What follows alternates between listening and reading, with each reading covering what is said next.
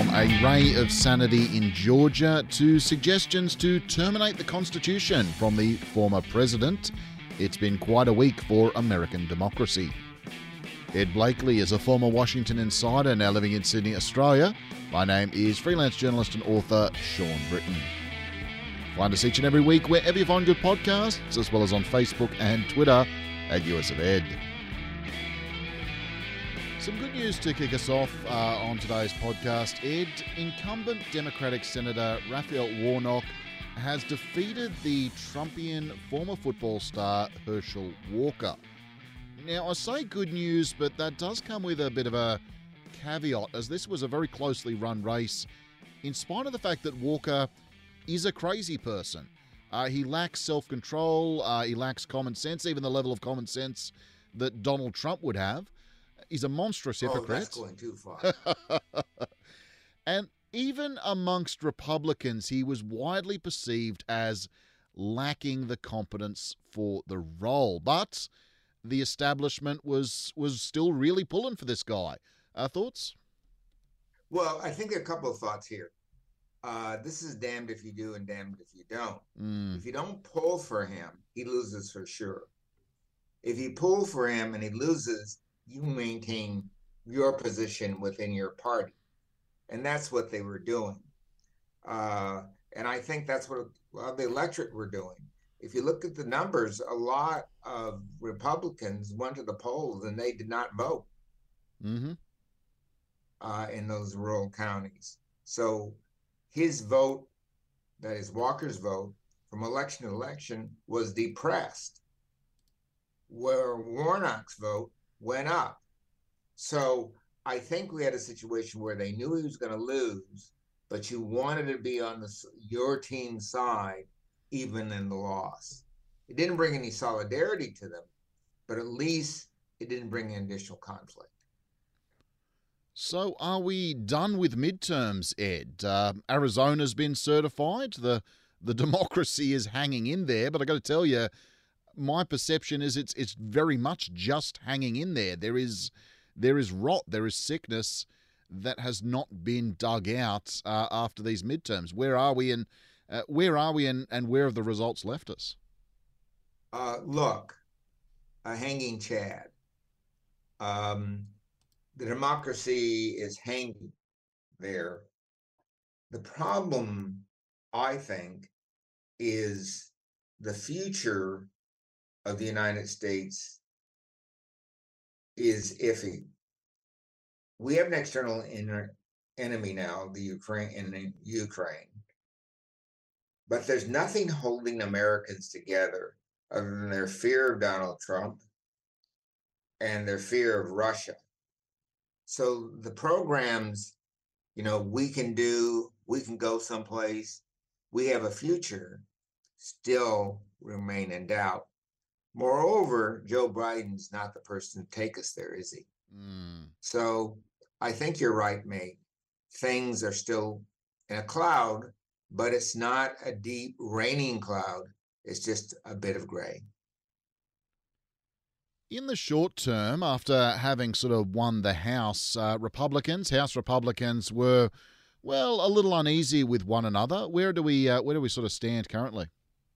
Right now, McCarthy does not have the votes to be Speaker, and there's talk that they'll look for somebody else before the ballot. But if there is a ballot, the Dems might come to McCarthy's aid, and that would be I think the first time in the history of the United States that that's happened. Mm. Uh, and that would be a fiasco. I don't know how you deal with because if he said no, I won't take it, then he's certainly not going to get enough votes the next time from his own people. Uh, this is a, an interesting one, but if I were the Dems, I'd vote for McCarthy. He's a devil you know. Why go for a devil you don't know? Well, speaking of Republicans, and I kind of apologise because we are diving into some of this today, uh, but if you needed more proof that the party has just lost its goddamn mind, it was in the reaction to Elon Musk's Twitter files on how the Hunter Biden story was suppressed by Twitter. Uh, this was a series of communications between Twitter employees on what to do and requests from Dem operatives to delete certain tweets pertaining to Hunter Biden ahead of the 2020 election. And it was look it was primarily done uh, by Musk to distract away from his own uh, failures with the Twitter platform, his hypocrisy around free speech, and still continuing to ban people in spite of being an absolutionist on free speech. What have you made of the furor, Ed? Uh, was it a, a lot of roar and a teacup? Storm and a teacup. Yeah. Yeah, I, I, I, I don't think Scott says, well, the American people have to become angry about this and angry about that. If the American people are not angry already, they're not going to become angry. Mm. What the American people want is anger to be gone. They want to live in a time when there is hope and people are doing things that are good for the nation and healing it. So I don't think uh, the Republicans have a right plot. You don't run for public office to get the other guy. You run for public office to give the nation something. Yeah, I think the uh, the ones that sort of came out in these Twitter files are just a a huge nothing burger. I mean, realistically, if if you think that Democrats didn't do much much worse during the 2020 campaign, you're probably fairly naive. And there's sort of uh, Democrats and Republicans doing worse things every day, and most of these things they should be investigated, they should be punished, but it's completely insane to think that they, this actually affected the results of the 2020 election or a grounds, or any election. Yeah, or any election, and a grounds for overturning the results and terminating the Constitution, as former President Donald Trump has suggested, which I think. let's face it it, is worse than anything Hunter Biden has has actually ever done. Who cares? uh, that's what they can't get. No one cares. And if they keep going like this, and I hope they will, they won't be around to care at all.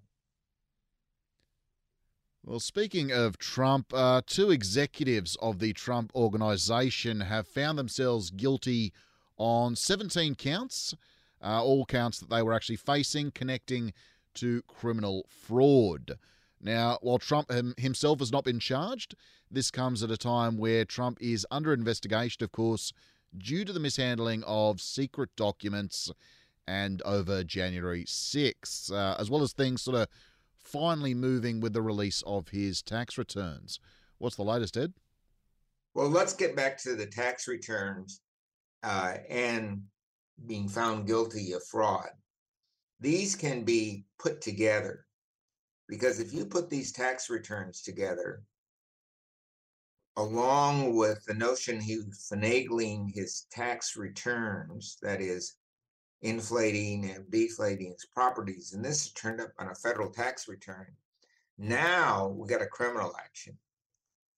What he's convicted on was a civil action. But these tax returns can turn that civil action into a criminal action. And the fact that he was found guilty means the bar for the federal court is not very high. Uh, so one of the reasons he is squirming and talking about doing away with the Constitution is the corner he's backed himself into is very dark. It's worth pointing out, of course, that more documents have reportedly been found in a uh, Florida storage unit rented by Trump. That report just sort of coming out this morning. And of course, there was the story this week that Trump failed to disclose a $19.8 million loan from Daewoo, uh, the South Korean conglomerate with ties back to uh, North Korea. They also had sort of dealings with North Korea, the only South Korean company to do so back in the mid 90s.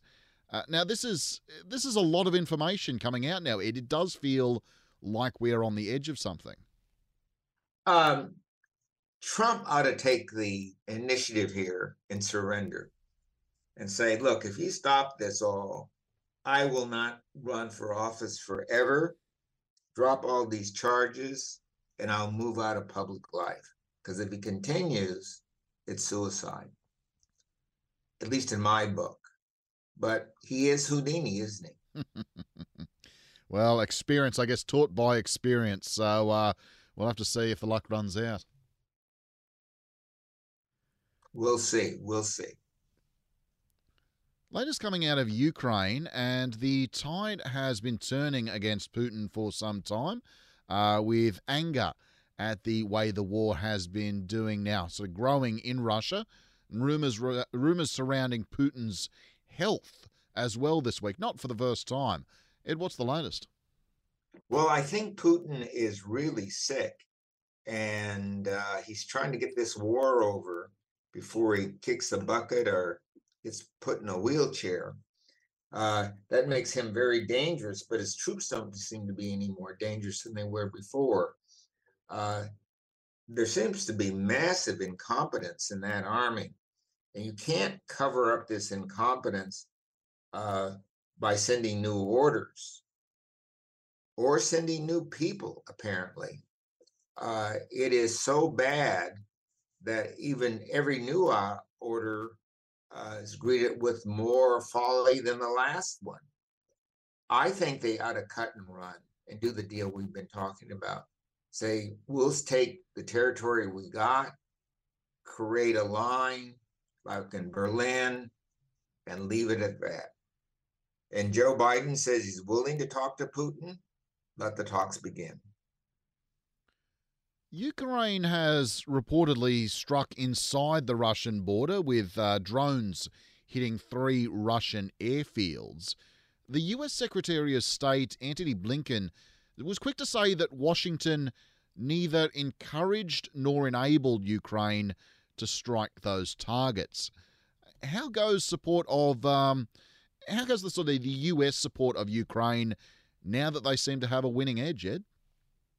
Um, I think this is not the issue. The issue here is the other side is so goddamn dangerous. Mm. So uh, the Ukrainians, you know, what is putting your head in the tiger's mouth? Please stop it. This is not good. This is not good for anybody. So I think the Ukrainians have to find a strategy that pushes the Russians back into Russia and not going into Russia. Rail strikes, and last week we saw legislation passed to avoid a costly strike that would grind America to a halt before Christmas. Workers are upset, uh, many in the Labour movement are upset, but the costs were seen by Biden and politicians as being too much to bear. Now, Ed, I was reading a uh, really interesting piece in the New Yorker that delved a bit deeper into the background of this strike and how it's not just the deal negotiated by the White House that left workers wanting, uh, but the monopolistic uh, behaviour of the railroads themselves, which in recent years have laid off a third of their workforce and jacked up prices for the services that they offer to pay big dividends to shareholders. So Biden's kept the trains running on time for the next few months. But is anything, do you feel anything's being done to address the industry's larger issues, Ed? No. Um, this is fat that's too deep to fry. Mm. Uh, the railroads themselves are in chaos. Their organization, their management, and their ownership is chaotic.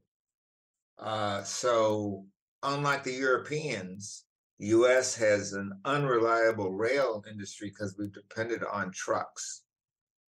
Uh, how this is going to be unraveled is going to be left to the next president, not this one.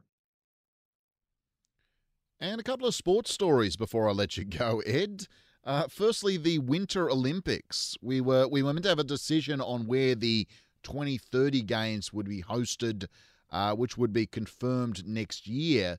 However, due to fears of changing global circumstances, that decision is being delayed and greater flexibility is being installed. Uh, essentially, there are fears climate change, rising global temperatures could impact the ability to hold the games in certain countries.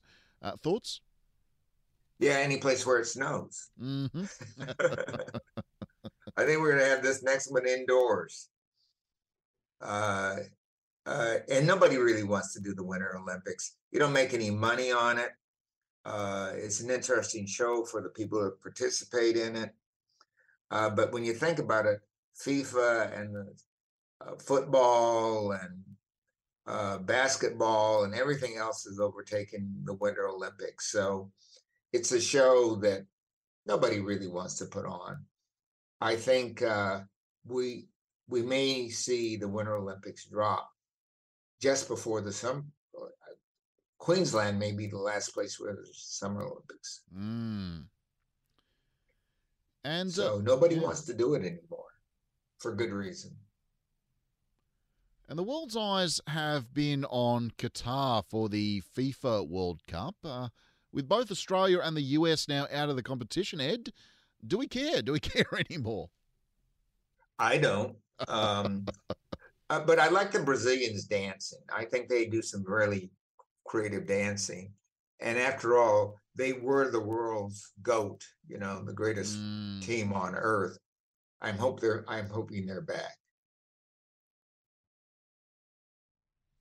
Ed and I will be back for, well, at least one more week before Christmas and the end of the year before we return, of course, in 2023. Make sure to subscribe wherever you find the podcast so you don't miss out, whether it's next week or when we return. And check us out on Facebook and Twitter at US of Ed.